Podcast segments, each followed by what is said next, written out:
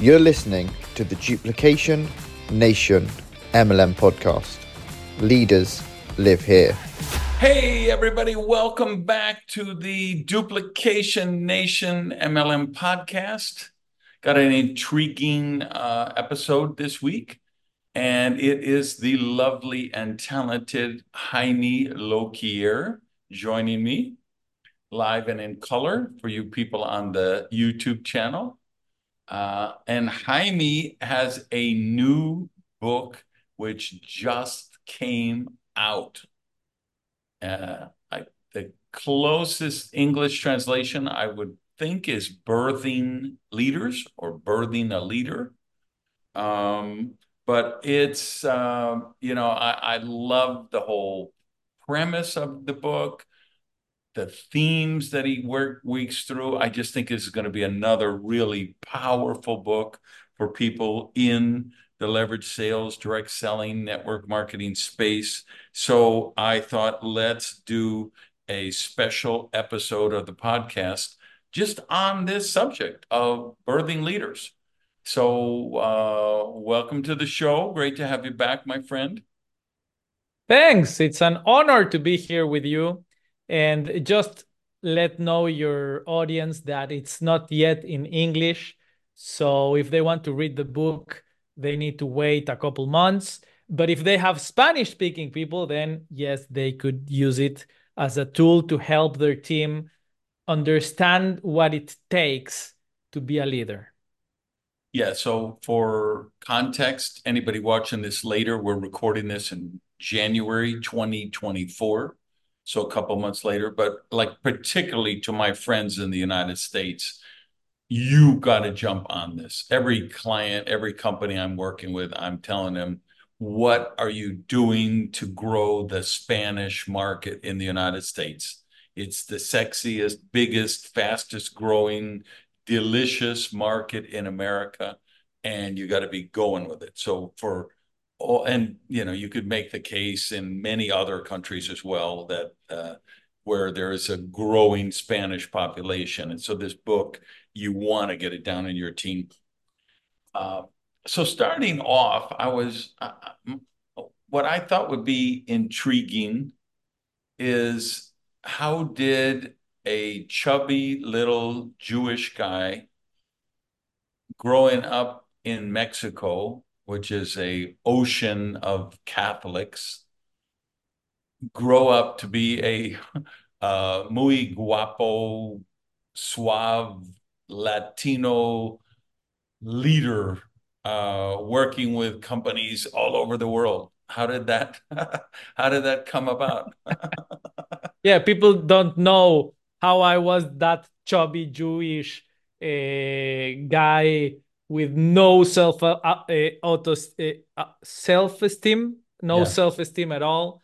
Uh, yeah, but turns out that I I was part of some very special movements that uh, they there are on Jewish communities all around the world that are like Boy Scouts in in the sense that you have a young uh, men and women teaching values to kids.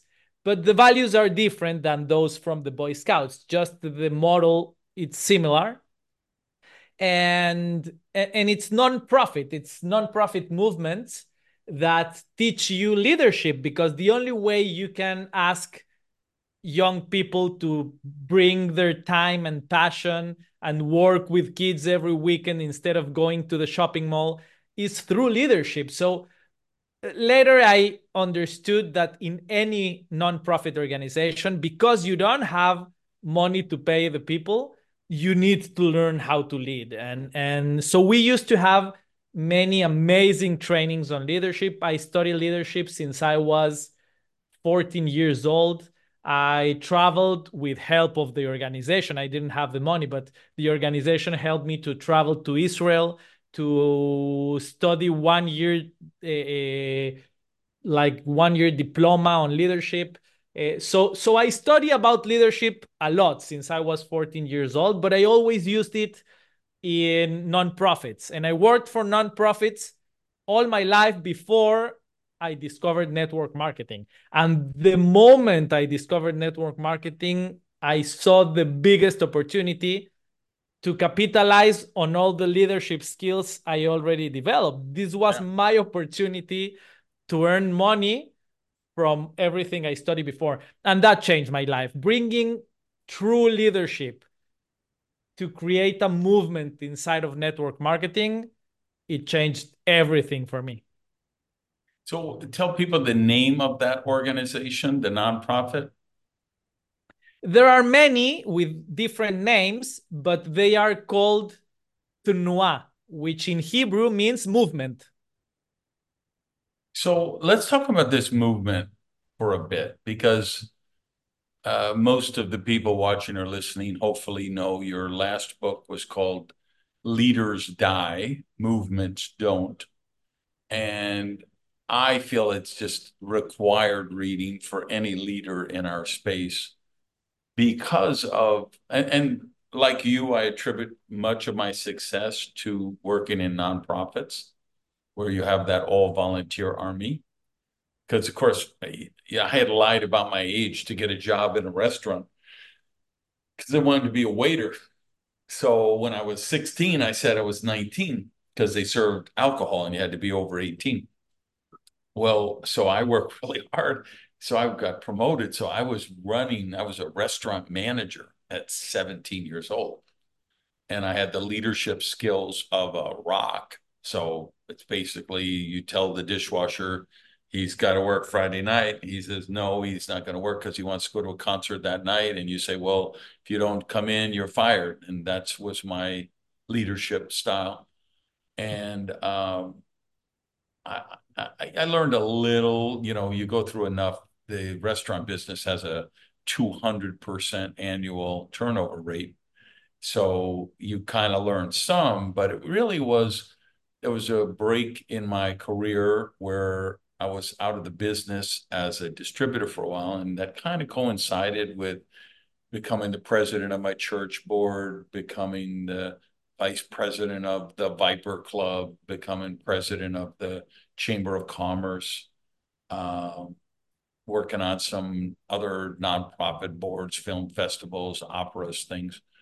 And that was instrumental. Uh, and some of them, like the opera or the film festival, you wouldn't call them a movement, but there is a, a common purpose, a shared vision that is similar to a movement and but your book really breaks that down in such granular thing. Can you talk about that a little bit? Yeah i i think that every time you get a, a, an amazing idea that makes people passionate about about it and and they feel so strongly committed with that idea that they need to defend it and they are willing to put their time and their effort uh, I think you are creating a movement, actually. Even if we don't call it that, we are creating a movement, which is uh, something that moves the way that the things work now and moves people and moves the status quo. I don't know if that word is that used is in, in English. In English. Yeah. Right. So, uh, in this case, for example, uh, I, I don't know anything about opera, but for example, I, I'm a huge fan of soccer. And you have some clubs that really change the behavior of people. They they stop doing things on Sunday because they need to go to the stadium on, or they need to watch the, the their team and they use the jerseys and they have these uh, gadgets with the logo of the team all the time. Uh, so you you couldn't call that just a team that's something bigger. And when you create something like that, it's viral. And that's why I think it's a movement because you get people sharing that message with more people who share that message with more people. And then you are not even present, you can be dead, and people are still sharing what you created, that message. And maybe that message is not is no longer with your company. It, for example, we created an amazing movement in our uh, in my first company. It wasn't your first company; it was my first company, but that's where where we met. Uh, we created a huge movement, and the company is dead now. It's not long here with us. But Yeah, the by the way, message, people should know that the reason that company is no longer here is because it got sold to some people who just basically raped all the money out of it and ran off. They were scammers. But the movement would still be going on today, that company we built. and I think it still does in a sense because there are some people who are the number one distributor in another company who learned everything from you. And they are still using the tools that you developed and they are still transmitting the messages and the values that you taught them. So it's not the same company and maybe you are not receiving any money for that but the message is still going on. The message is still moving the world. And that has a huge value if you look at it from the leadership perspective Yeah, that's probably the thing I'm most proud of about my career. In in sports, we talk about the coaching tree, right? So Bill Parcells had, I think Bill Belichick first was his assistant, and then Bill Belichick has become the most winningest coach, and he's had his offensive coordinators become head coaches, and his defensive coordinators become head coaches, and so they talk about the Belichick tree, you know. And yeah, I look around the the industry of network marketing and the the the leaders who have come from my team and what they're doing all over the world. Uh, just anywhere in the world I can go and you know uh, find somebody from the old band. and So they still use they still use the same phrases and the same uh, examples you know the Yeah, the the jungle example they still use it in their in their presentation so that's Yeah. amazing Yeah. So, um, how would you how would you distinguish this? What say you need to tell him the name. We'll put a link, of course, to the book in the show notes, but tell him the exact name in Espanol, and then tell us what is the what's the distinction of this book versus the earlier ones you've written. yeah the exact name is nace un líder eh, which in english will be different But that because would be i have born a leader. it's a leader is born Okay.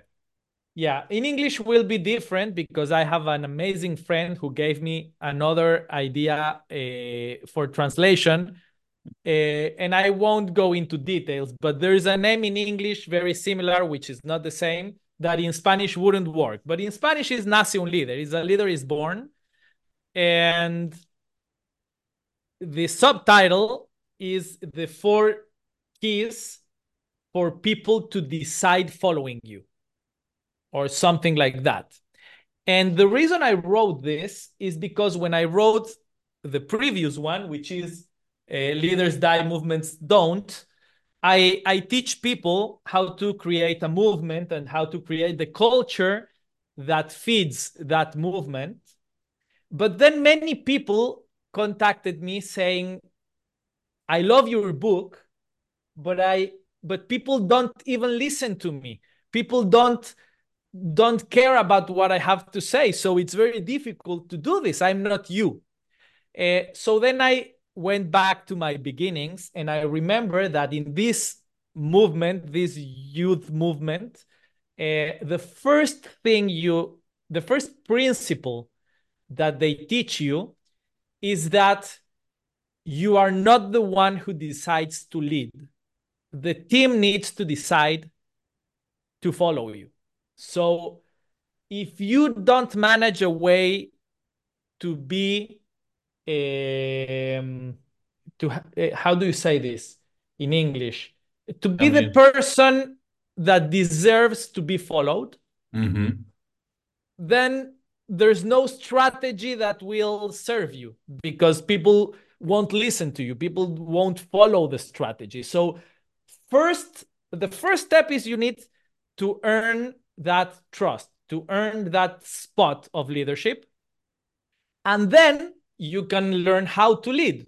Uh, so this book is about that how to earn that right to lead in the eyes and the heart of your people. And that could be your team in network marketing but could be your family how many parents don't suffer because their kids never listen to them and they only listen to people in youtube or to their friends right. Uh, right. so any group you want to lead you need to you need to learn how to earn this right and that's the theme of the book and would it be correct to say uh, that this is a beginning guide to leadership, or this would be like for a distributor who wants to become a leader? Exactly. This is for me is the first steps for learning how to lead. And and for me there are four keys that you need to develop and they are they are skills so you can you you can develop them and and those four skills the more you develop them the more that people want to follow you. And that in our business that's uh, huge because when you develop this more people want to be in your team and more people want to work when they are part of your team. And when you tell your team we need to go to that event they actually go. Uh, so I think is the basis for that, for being a leader.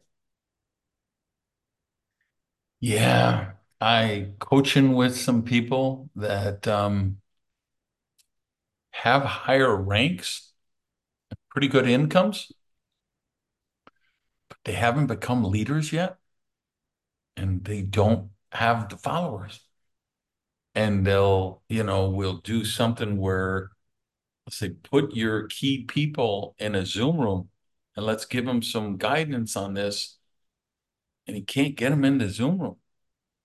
You know, he, he four people show up, six people show up because they he hasn't made that connection. He doesn't have he's somehow he's kind of a grinder. This is I'm two people I think of that I've coached recently, and one in particular, really a grinder and he's just spinning all these plates to keep his income up there and maintain this rank, which looks really good on the surface, but he doesn't have that buy-in from the team.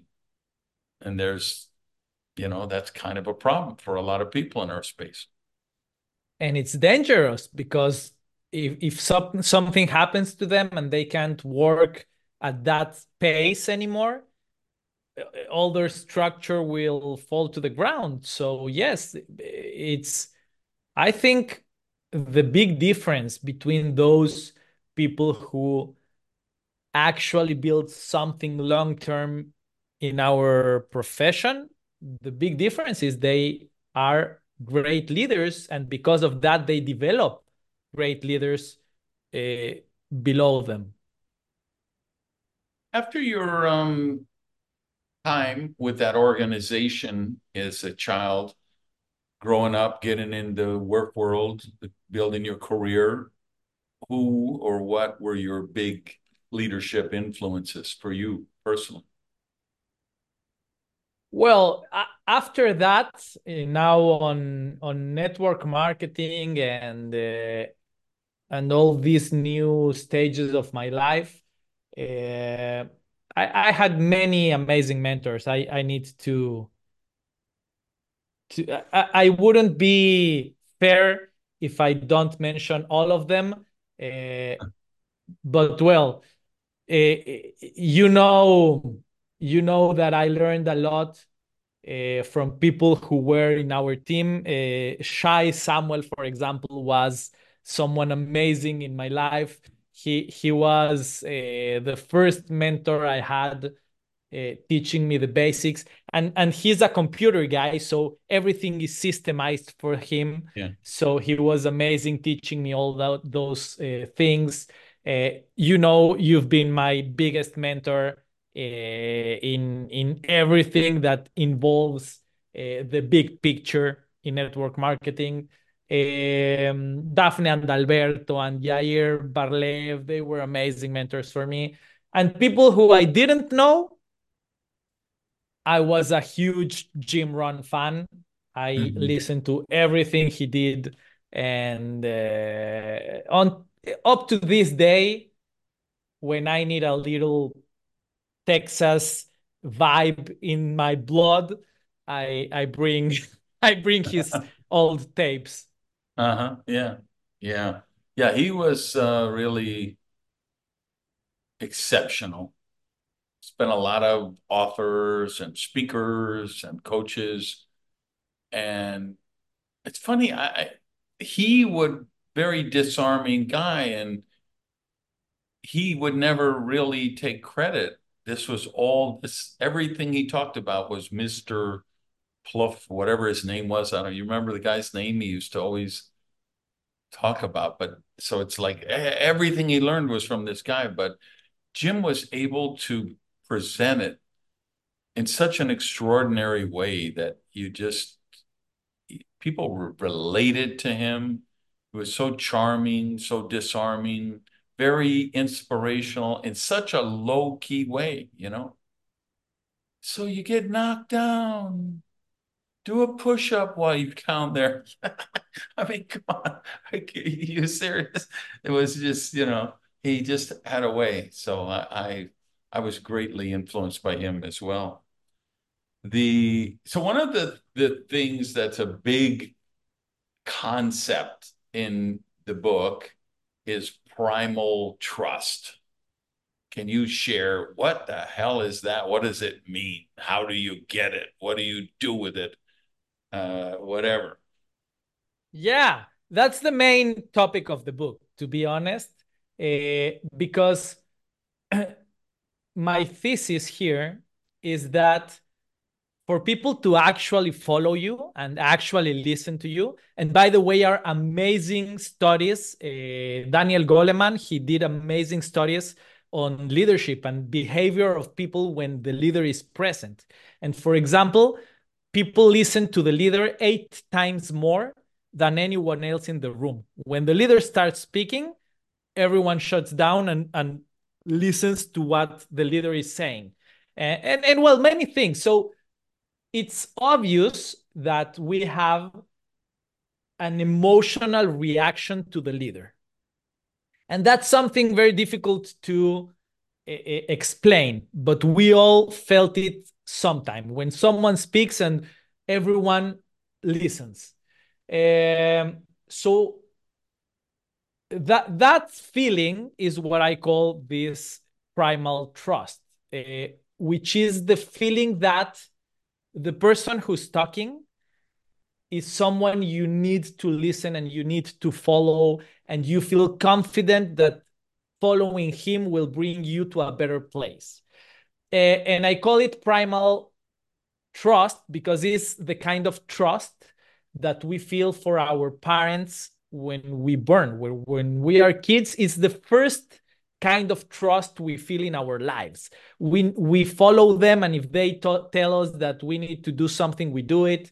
And then we grow old and we lose that unless they are good leaders. But you know that almost so the primal is instinctual when yes. you're young right? Yes but it, it's like wolves. They know there's a leader in the pack and they know that if the leader goes south they go south. If it, it goes north they go north. They they feel this instinct of following him. And we have the same sensation when we are kids. When we are kids, we never question the idea of following our parents and listening to our parents. If someone else tells us something, we question that, even as, as young kids, but not with our parents. That's something that we learn later because this is something that is part of our instinct to listen and to follow that figure, that leader of the uh, manada of the pack, that leader of the pack. So my thesis here, that, that's a fact. That we have that is a fact. Now, my thesis is that you can recreate that emotion in people. And actually, people are looking for that emotion their whole lives. Because when you have that, you feel at peace that you are going on the right path, that you don't need to be worrying about the decisions. And this is something that only happens when you have a leader you actually trust. It's not about authority. You can have a boss and you hate that boss and you hate following that guy because you don't feel this trust we are talking about. Right. But all of us have people that we enjoy following and, and that we trust them and that we feel so so much ease when they tell us what to do. And that's the kind of trust that we need if we want to actually lead a huge team. And I eh, I, I propose that there are four key ingredients to develop that kind of trust in the team. Uh, so the whole book is about that. Which are those four ingredients and how to develop them? Just give, give us a list the four things, just so we know the four key things. The four key things are um, connection. You need to learn how to connect with the people heart to heart. Contribution, how much you bring to the table, how much value you add to the team. Mm. Capacity, they the team needs to feel that you are actually capable of bringing them to a better place. What, what did you call it? Uh, what was that one? The third one? Capacity. Oh, capacity. Okay. And then character, that they know that you have a strong character, that you will do the right thing for the team, even when it's tough. Character? You mean you have to have character to be a leader? You can't just be a sleazeball promoting some MLM crypto scam and that doesn't make you a leader? I I may reformulate my book now that you mention it. oh, I'm so glad that was your fourth one that you know that we've got to talk more about that in our profession. It's uh, the other thing that jumps out at me as you talked about that, and you know the the research with Goleman and like people times more listen. It's almost a hormonal thing or an energetic thing. I went to this uh, Christian Thielemann's younger maestro conductor amazing guy. I think he was leading the Berlin Philharmonic. But there was a special concert in Paris while I was there of opera singers. And so he was he was just gonna he was conducting an orchestra with these special guest singers. At it wasn't in the opera itself, it was in the Champs-Elysees theater.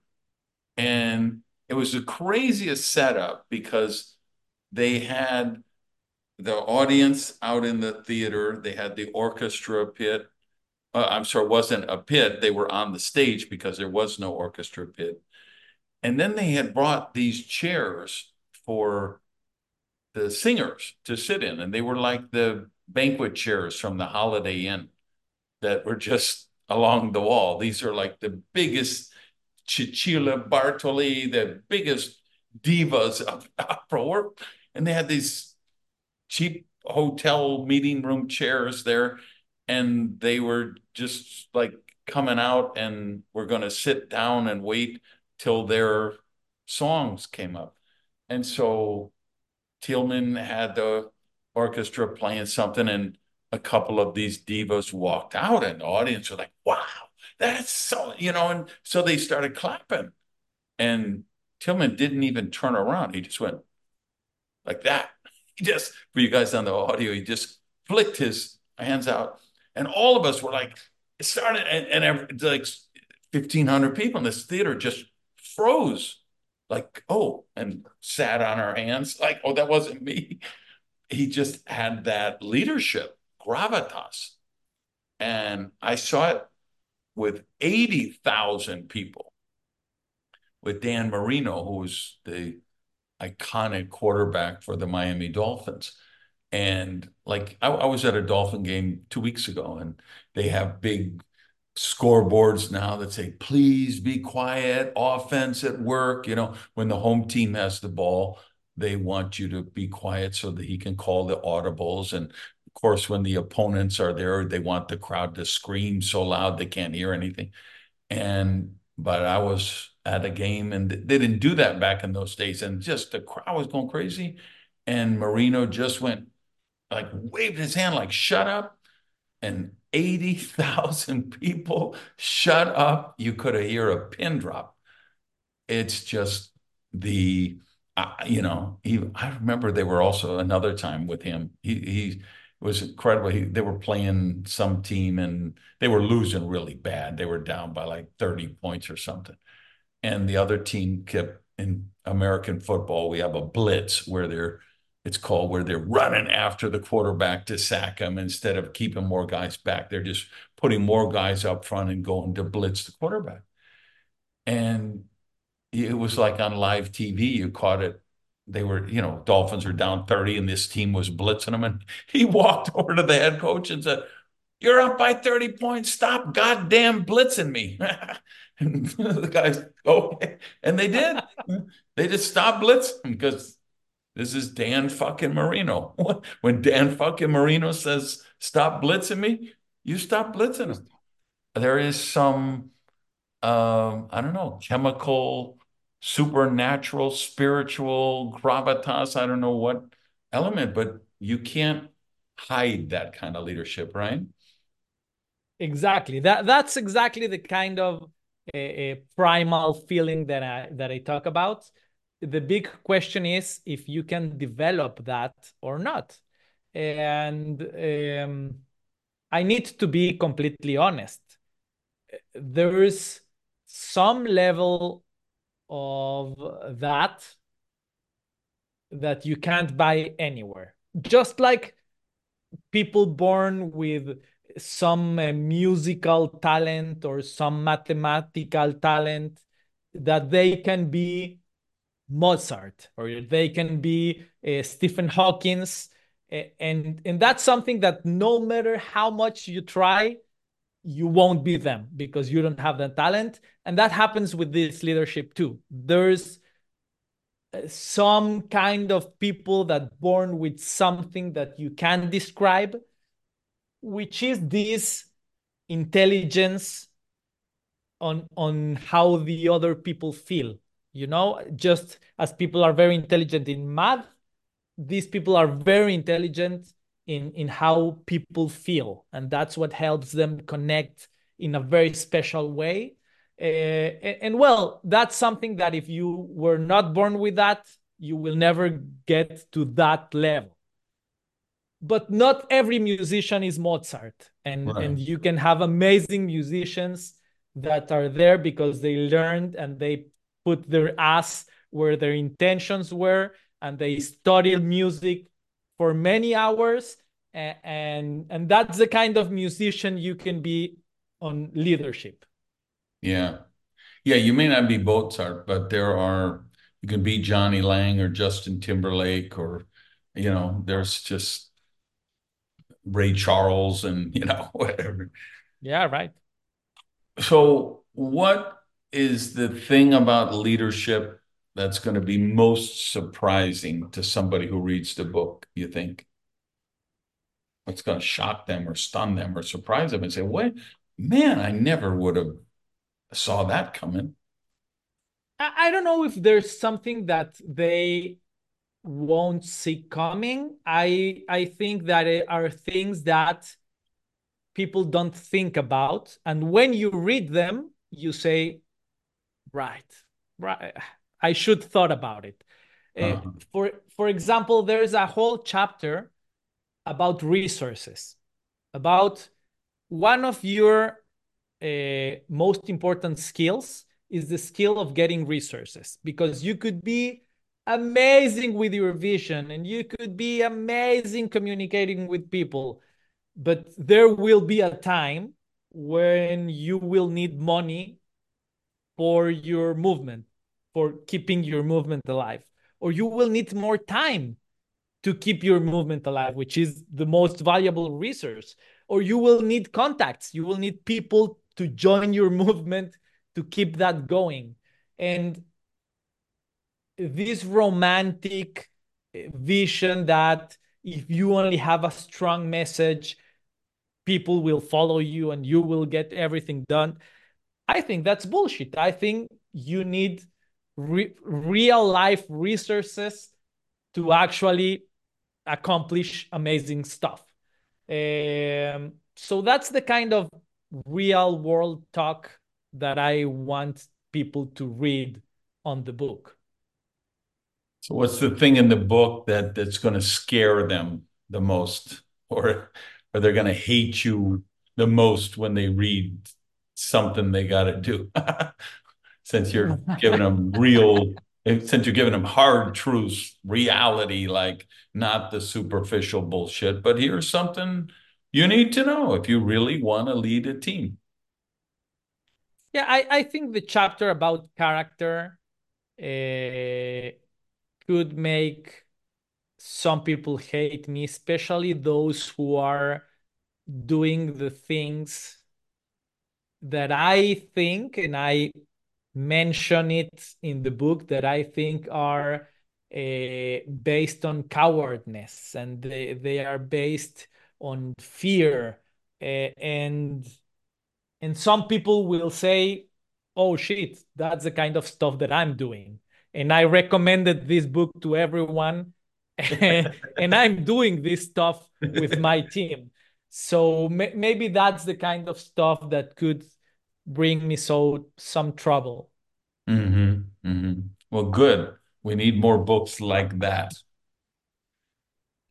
What's uh so in your career in network marketing, what did you learn from leaders in air quotes about what not to do to be a good leader because we all learn along the way and we learn from those who do it the right way and if we're smart and savvy we learn from those who do it the not right way anything comes to mind when i ask that a lot but i i must admit it's not only that i learned from other leaders. I also learned from my own mistakes uh, on mm. on network marketing uh, because I feel that network marketing is one of the very few professions in the world where you can jump in just one year from being a nobody that no one knows even in their family to being someone signing autographs and taking pictures with people as you were a celebrity. Yeah. Uh, it, it's it's really something that you can only accomplish if you are in music or in movies or in network marketing. I, I or, or football, for example, on, on yeah. sports. But it's not very common. So no one prepares you for that. Eh, it, it's not something that takes you 20 years to become famous. It's in one year that could happen to you. So the ego is something very dangerous there because you start feeling that you are more important than the rest of the team and that uh, you can do whatever you want and nothing will happen to you. You are untouchable. You are someone that uh, has uh, the blessing directly from God. So you can do whatever you want. And I had my own mistakes and I saw many mistakes on others. And I was very lucky because my mistakes were not so harmful to my team. And I, I saw teams from people we both know that I won't mention names, but I saw teams of 20,000 people go to the ground and disappear in one year because someone slept with the wife of the the wives, many wives of the team. Or uh, people earning a hundred thousand dollars a month and having more and more debt in their lives, even when they were earning that much that much money.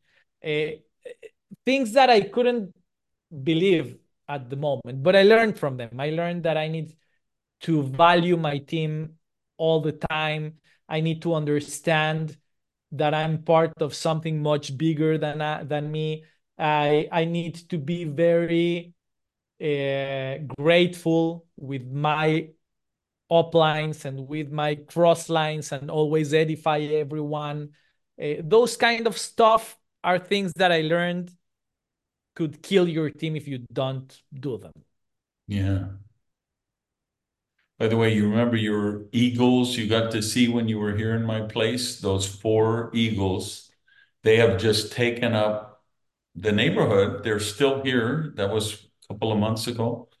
They're just, and they go right here outside my office. They're hunting for food, I guess, over the water. I don't know, but there's, it's amazing. They just, it's a 12 so floor, right? Huh? 12 floor? Yeah, I'm actually 16th floor. 16th. And they're so amazing. close. That wingspan is so huge. It's so inspirational to watch them. It's amazing.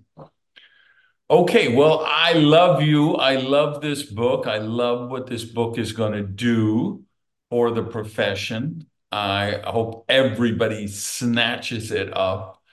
Any final thoughts you want to say to the people out there in MLM land, particularly about the book and why they need to get it? Yeah, and especially I want to tell people about the whole concept of leadership because we are in an in in, in a profession that uh, speaks a lot about leadership, but devaluate the concept because everyone is a leader and and every time you introduce someone to come to the stage it doesn't matter if they've been one week in the in the company you know and now we're gonna bring to the stage an amazing leader. So everyone is a great leader uh, when we talk about them. Um, and and we need to be mindful that that's not actually true. And we want to be leaders and we want to develop that skill but it's a it's a skill set and we need to work on that and and and it's more important than people know. And i know that for some it's scary because becoming a leader implies that you need to take responsibility over the team and over the results of the team. And many people don't want that in their lives but it's something that could change generations in your family if you actually do it because leaders are the ones that actually decide their lives. They yeah. actually get to decide where they want to go and how much money they want to earn. They get to decide what they want to build and what what's the legacy they want for their families. Uh, so so it's something that maybe scares people but you need to work that. You need to to start uh, practicing it. And and it will become easier and easier every time just as any other skill. But yeah. you need to start that race. All right my friend. So grateful for you and the book. You guys watching listening you know i hope we've started now in 2024 we're putting up a new episode every Tuesday. So make sure you subscribe, let your team know about it, and be sure to be on the email newsletter at duplicationnation.com. Lots of uh, we have a, a issue comes out every Wednesday. Just some great business building tips. So duplicationnation.com. Check out the newsletter there. All right, my friend, um, much congratulations on the book. I know it's going to be a monster success. And uh, thanks for jumping back on again and hanging out. It's amazing. It's an honor for me. So thank you very much, my friend. All right, everybody. See you next episode. Love you all. Peace. Thanks for listening. Please rate and subscribe.